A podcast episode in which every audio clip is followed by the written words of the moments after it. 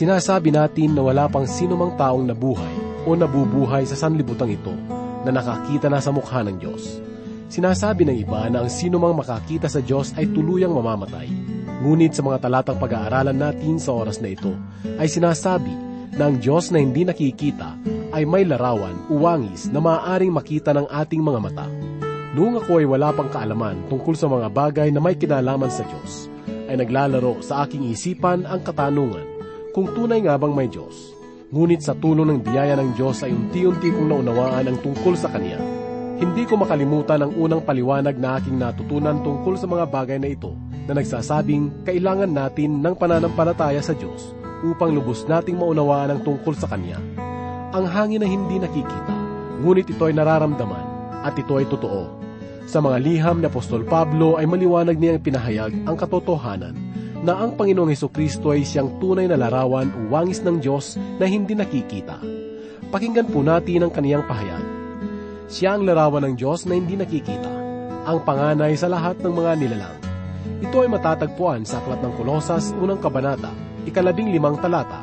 Ang talatang ito ay bahagi ng ating pag-aaralan para sa oras na ito. Ihanda po natin ang ating puso at isipan para sa banal na salita ng Diyos na iatid sa atin ni Pastor Rufino de la Peret. Dito lamang po sa ating programang Ang Paglalakbay. Gayo na lang ang pagsinta ng Diyos sa sanlibutan na ipinako si Jesus upang tao'y matuos. Noon ako ay alipin ng kasalanan dahil sa biyaya ako'y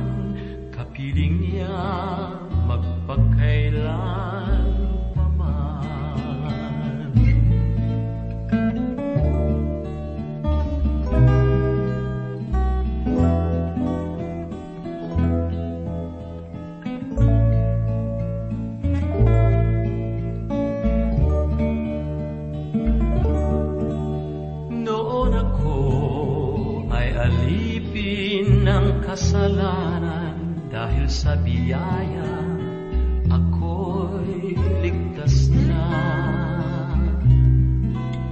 Ako ngayon'y anak ng Diyos, di na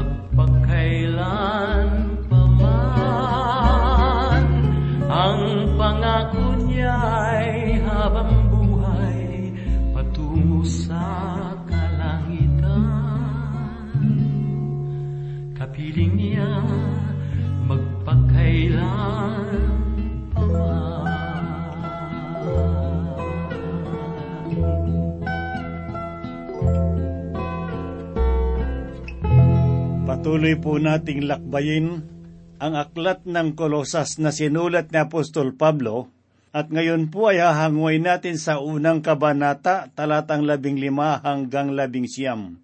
Muli pong sumasa inyo ang inyong kaibigan at pastor sa Himpapawid, Rufino de la Peret. Buksan po natin ang ating pag-aaral at pagbubulay sa oras nito dito sa unang kabanata ikalabing lima hanggang ikalabing siyam na talata. Ang mga talatang ito ay nagpapahayag ng mga bagay na may kinalaman sa mga katangian ng Panginoong Heso Kristo. Marami ngayon ang patuloy na nagkakaroon ng iba't ibang pananaw tungkol sa Panginoong Heso Kristo. May mga samahan na nagpapahayag na ang Panginoon daw ay tao lamang na ginamit ng Diyos para sa mabuting bagay. Sinasabi naman ng iba na ang Panginoong Heso Kristo ay tunay na anak ng Diyos, ngunit hindi kapantay ng Diyos. Kung papaanong mataas ang kalagayan ng Ama kaysa anak, ay ganoon rin daw ang kalagayan ng Panginoong Heso Kristo.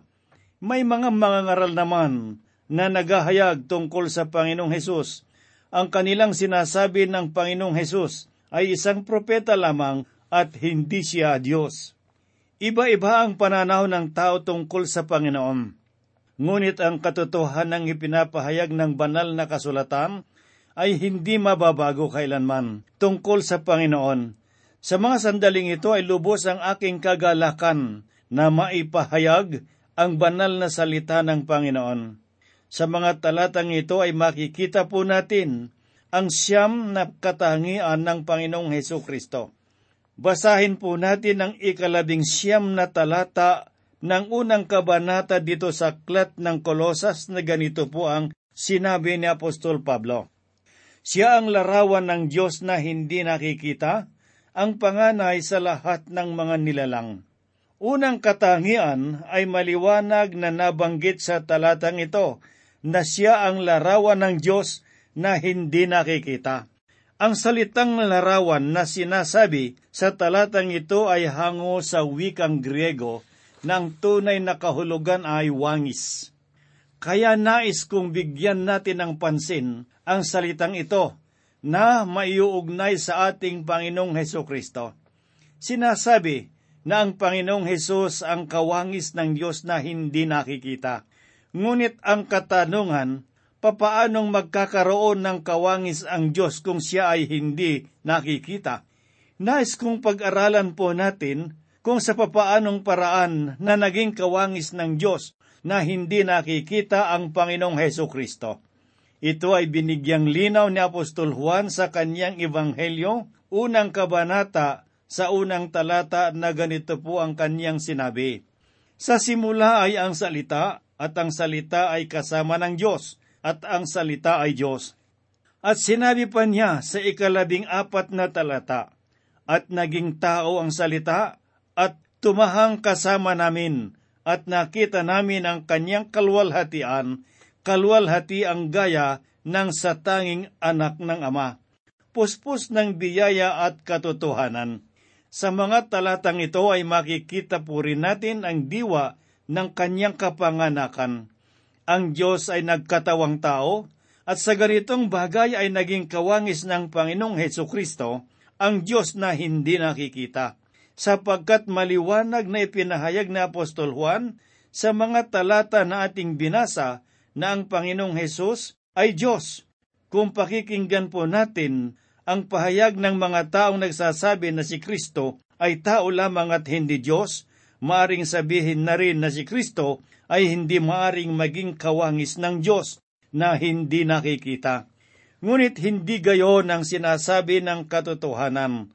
Ang Panginoong Heso Kristo ay kawangis ng Diyos na hindi nakikita sapagkat ang Panginoong Heso Kristo mismo ay Diyos. Pangalawang katangian ng Panginoong Hesus ay pinatutunayan ng katagang ang panganay sa lahat ng mga nilalang. Ang mga salitang ito ay naghahayag ng kaugnayan ng Panginoong Heso Kristo sa Diyos Ama, ang naging sa kanyang bahagi sa tinatawag nating Trinity, ang Panginoong Heso Kristo, ang pangalawang persona sa kabuuan ng iisang Diyos.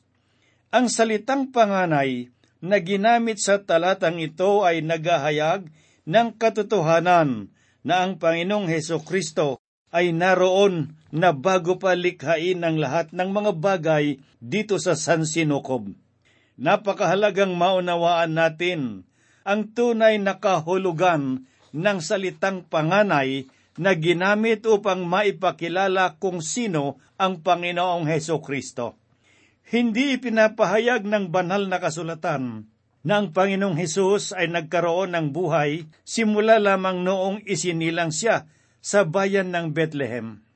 Sinabi po sa aklat ni Propeta Mikas, ikalimang kabanata, ikalawang talata, na ang Kristo ay isisilang sa bayan ng Bethlehem, ngunit ang kanyang kapanganakan ay hindi nangangahulugan ng pasimula ng kanyang buhay, sapagkat maliwanag sa talatang iyon na ang Panginoong Heso Kristo ay galing pa sa pangwalang hanggan. Sinabi rin ni Propeta Isaya sa kanyang aklat, ikasyam na kabanata talatang anim ang ganito, Sapagkat sa atin ay ipinanganak ang isang bata, sa atin ay ibinigay ang isang anak na lalaki, at ang pamamahala ay maatang sa kaniyang balikat, at ang kanyang pangalan ay tatawaging kamanghamanghang tagapayo, makapangyarihang Diyos, walang hanggang Ama, prinsipe ng kapayapaan. Ang Panginoong Kristo ay nagmula sa pangwalang hanggan at nagkatawang tao. Sa mga talatang ito ay tinatalakay ni Apostol Pablo ang tungkol sa isang paniniwala ng mga tao noong kanyang panahon na kung tawagin ay demiorge. Ang paniniwalang ito ay nagsasabi na ang Diyos ay lumikha ng isang nilalang at ang nilalang na iyon ay lumikha rin ng isa pang nilalang at ang nilalang ring iyon ay lumikha rin ng isa pang nilalang at gayon ang nangyari sa lahat ng mga nilalang.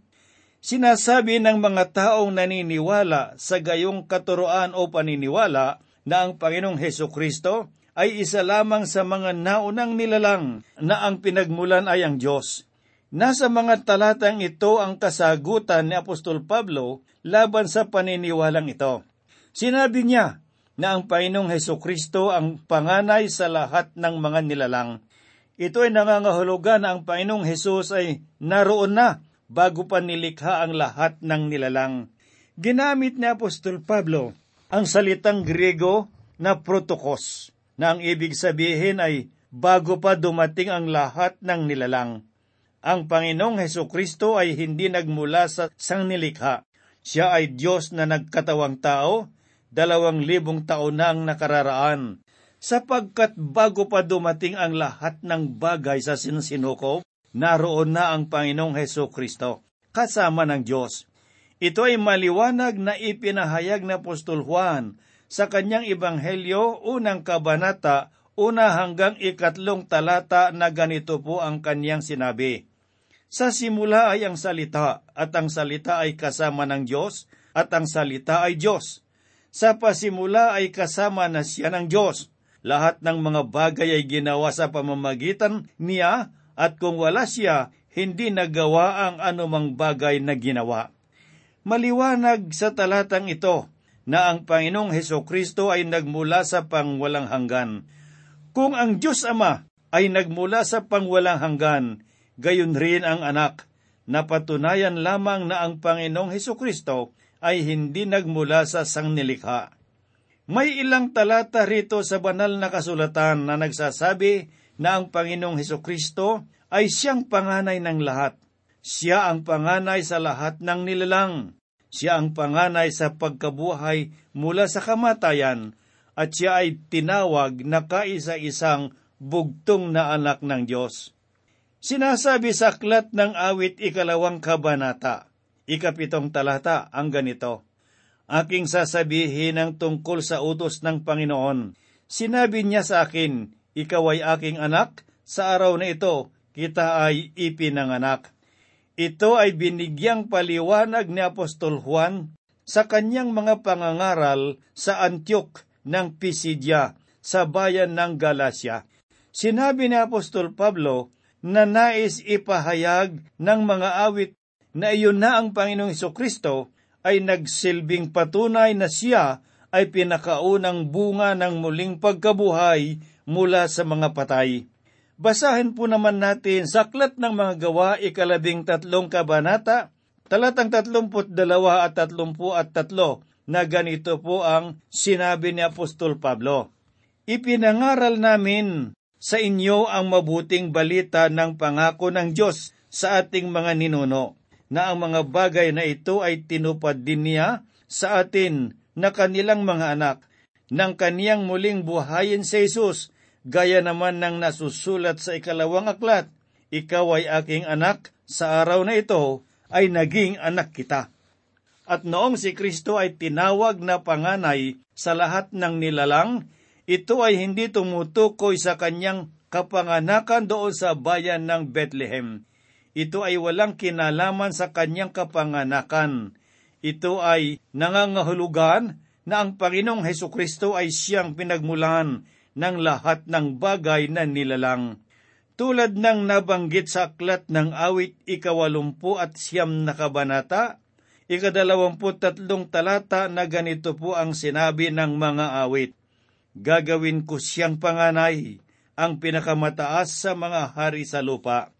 Ito ay nagpapatunay lamang na ang Panginoong Heso Kristo ay nagmula sa pangwalang hanggan at hindi isang bahagi lamang ng sangnilikha. Sa madaling salita, ay masasabi po natin na ang Panginoong Hesus ay dakilang manlilikha. Sa pamamagitan ng katotohanan ito, ay napabulaanan ng katuroang Demiurge na nagsasabi na si Kristo ay isa at nagmula lamang sa sangnilikha. Bagkus maliwanag na sinasabi na ang Panginoong Heso Kristo ang may likha ng lahat ng mga bagay. Liwanagin po natin sa pamamagitan ng banal na kasulatan tungkol sa Panginoong Hesus. Basahin po natin ang aklat ng Hebreo, unang kabanata, ikatlong talata na ganito po ang sinabi. Siya ang kaningningan ng kalwalhatian ng Diyos at tunay na larawan ng kanyang likas at kaniyang inaalalayan ang lahat ng bagay sa pamamagitan ng kapangyarihan ng kanyang salita. Nang magawa na niya ang paglilinis ng mga kasalanan, siya ay umupo sa kanan ng kamahalan sa kaitaasan. Ipinapahayag ng talatang ito na ang Panginoong Kristo ay hindi lamang isang bahagi ng sangnilikha, sapagkat tunay na siya ang pangalawang persona sa kabuuan ng dakilang Diyos. Sinabi pa sa ikapitot ikawalong talata sa unang kabanata ng Hebreo na ganito po ang sinasabi. Tungkol sa mga anghel ay sinabi niya, Ginagawa niyang mga hangin ang mga anghel at ang kaniyang mga lingkod ay ningas ng apoy. Ngunit tungkol naman sa anak ay sinasabi niya, ang iyong trono o Diyos ay magpakailanman at ang setro ng katuwiran ang siyang setro ng iyong kaharian. Kaibigang nakikinig, sa pamamagitan ng mga talatang ito ay mapapatunayan po natin na ang Panginoong Heso Kristo ay hindi isang nilalang na mula sa Diyos, bagkos siya ay Diyos na nagmula sa pangwalang hanggan, sapagkat noong siya ay naparito sa sanglibutan, siya ay nagmula sa pangwalang hanggan. Siya ay Diyos na naparito sa sanglibutan upang tayo ay maligtas mula sa kasalanan sapagkat ninais ng Diyos na maligtas ang sinumang tao mula sa kapangyarihan ng kasalanan sa pamamagitan ng Panginoong Heso Kristo.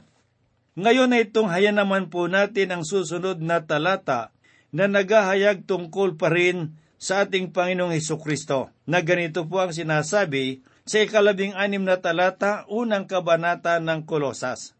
Sapagkat sa pamamagitan niya, nilalang ang lahat ng mga bagay sa langit at sa lupa, ang mga bagay na nakikita at ang mga bagay na hindi nakikita, maging mga trono o mga pagkapanginoon, maging mga pinuno o may mga kapangyarihan, lahat ng mga bagay ay nilalang sa papamagitan niya at para sa kanya. Nakapaloob sa talatang ito ang ikatatlong katangian ng Panginoong Heso Kristo maliwanag na sinasabi ng katagang ito, sapagkat sa pamamagitan niya nilalang ang lahat. Kung sa pamamagitan ng Panginoong Heso Kristo ay nalalang ang lahat, maliwanag na nabigyan ng kasagutan ang lahat ng katanungan tungkol sa Kaniya bilang tagapagligtas. Maliban sa mga bagay na ito ay nabigyang linaw rin na ang tunay na kahulugan ng katagang panganay sa lahat ay hindi siya pinakaunang nilalang, kundi ang katotohanan siya ang may likha sa lahat ng bagay. Mapapansin din po natin sa talatang ito na may dalawang uri ng nilalang, ang mga bagay na hindi nakikita at ang mga bagay na nakikita.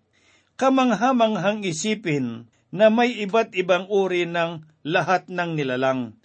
Sa aklat ng Epeso ay sinasabi na tayong mga mananampalataya ay may kalaban sa buhay na ito. Ito ay ang espiritual na kalayaan ng buhay. Ang ating mga kaaway ay pinangungunahan ni Satanas. Ipinahayag sa talatang ito ang pang-apat na katangian ng ating Panginoong Heso Kristo.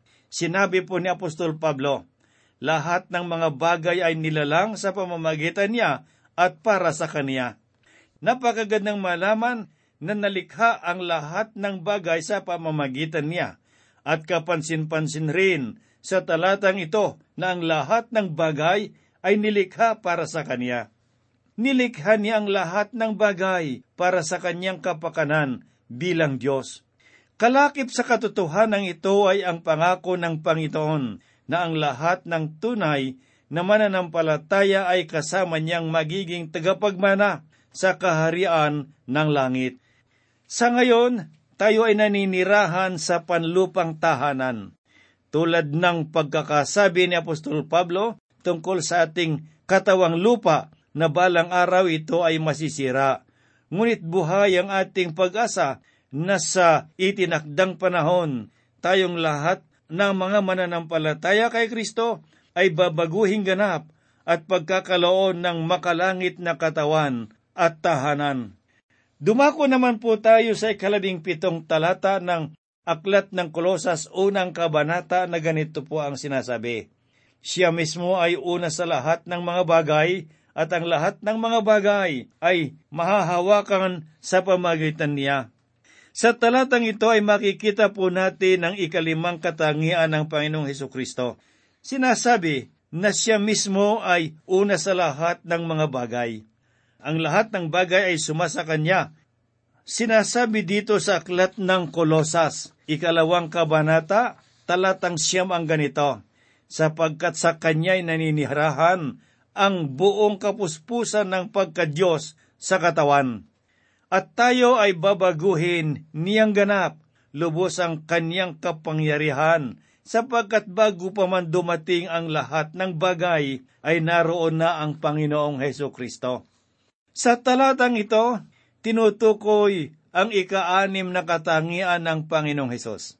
Binanggit ni Apostol Pablo sa talatang ito ang katagang at ang lahat ng mga bagay ay nahahawakan sa pamamagitan niya. Nasa kamay ng Panginoong Diyos ang pamamahala sa lahat ng bagay.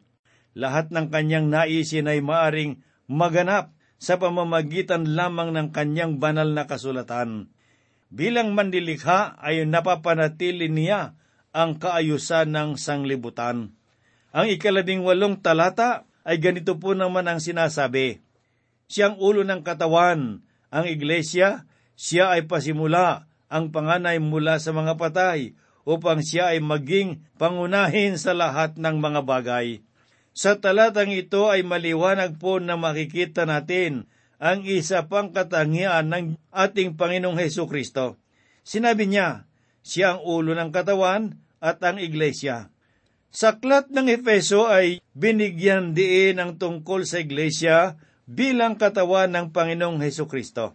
At dito sa aklat ng Kolosas ay binigyang diin ng apostol ang tungkol sa ulo ng katawan. Oo, iglesia na walang iba kundi ang Panginoong Heso Kristo.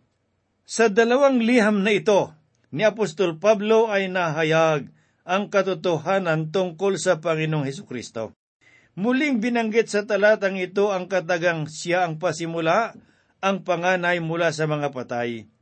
Ang katagang ito ay naghahayag ng katotohanan na ang Panginoong Kristo ay tunay na pinakauna at nagpapatunay na meron muling pagkabuhay.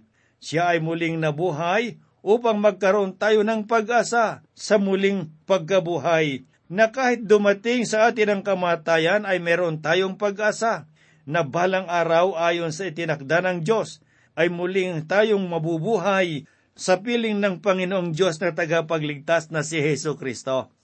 Ang lahat ng mananampalataya ay babangon mula sa libingan upang salubungin ang muling pagbabalik ng ating Panginoong Hesus. At sa huling bahagi ng ikalabing walong talata ay sinabi ni Apostol Pablo upang siya ay maging pangunahin sa lahat ng mga bagay. Makikita po natin sa katagang ito ang ikawalo niyang katangian na siya ay nakahihigit sa lahat. Ang katotohanan ito ang pinakananais ng Diyos na balang araw ay makita ng lahat ng nilalang na muling mabawi sa kamay ng kadiliman ang Ibanghelyo at nais niyang pagharian at magpakailanman. Tunghaya naman po natin ang sinasabi sa ikalabing siyam na talata. Pakinggan po natin ang sinabi ni Apostol Pablo sapagkat minagaling na ang buong kapuspusan ay manirahan sa Kanya. Ito ang ikasyam na katangian ng Panginoong Heso Kristo na makikita po natin sa talatang ito. Maliwanag na sinasabi na ang Panginoong Heso Kristo ay may ganap na kalwalhatian ng Diyos.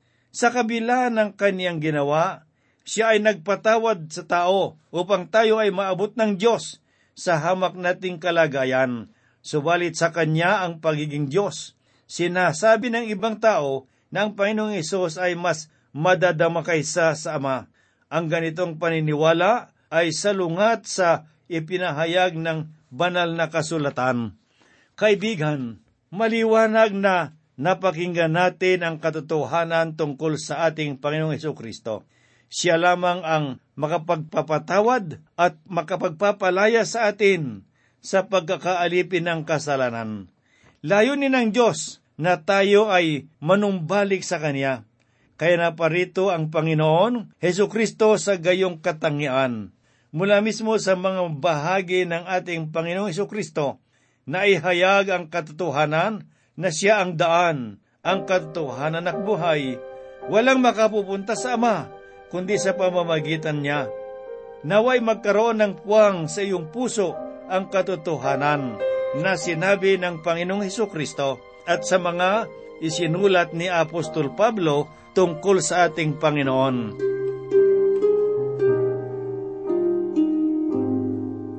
Tayo po ay manalangin. Kami po ay dumudulog, taglay po namin ang pagpapasalamat at pagpupuri sa iyong pangalan. Ikaw ang dakila naming Diyos, ikaw ang manlilikha, ikaw ang lahat ng mga bagay. Ikaw, Panginoon Diyos, ang nakakaalam sa mga kalagay at pangangailangan ng iyong mga anak. Sa oras na ito, Panginoon Diyos, kami po'y lumalapit sa iyo, Ama. Idinadalangin po namin ang patuloy mong pagpapala at gabay sa aming pagpapatuloy na pagbubulay-bulay ng iyong mga salita. Sa mga kaibigan at mga kapatid na nakikinig, patuloy mo rin silang gabayan, Panginoong Diyos, at tanggapin ka bilang kanilang Diyos at tagapagligtas. Kami po'y umaasa na ito ay gagawin mo sapagkat ang lahat po ay aming hinihiling at idinadalangin sa pangalan ng Panginoong Heso Kristo. Amen. Hindi ko kayang bigkasin ang iyong pagmamahal. Ang tulad kong makasalanan Sa tuwid na lagi na lang sinasaktan. Ang damdamin mo oh, kahit dalisay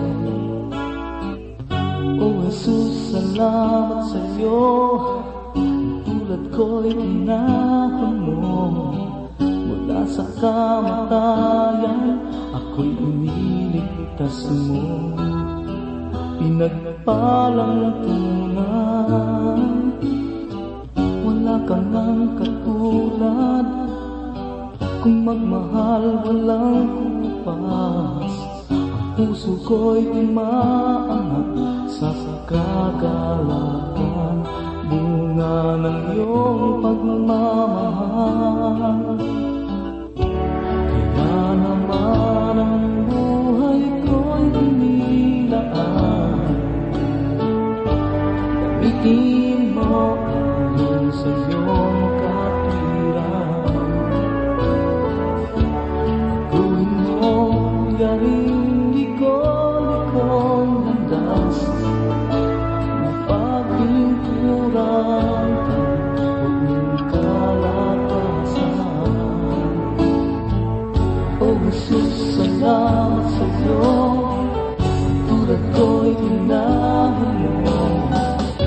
Mula sa kamatayan Ako'y iniligtas mo. Pinagpalang tunay wala ka nang katulad. Kung magmahal walang upas Puso ko'y umaangat sa Nungalan ng iyong pagmamahal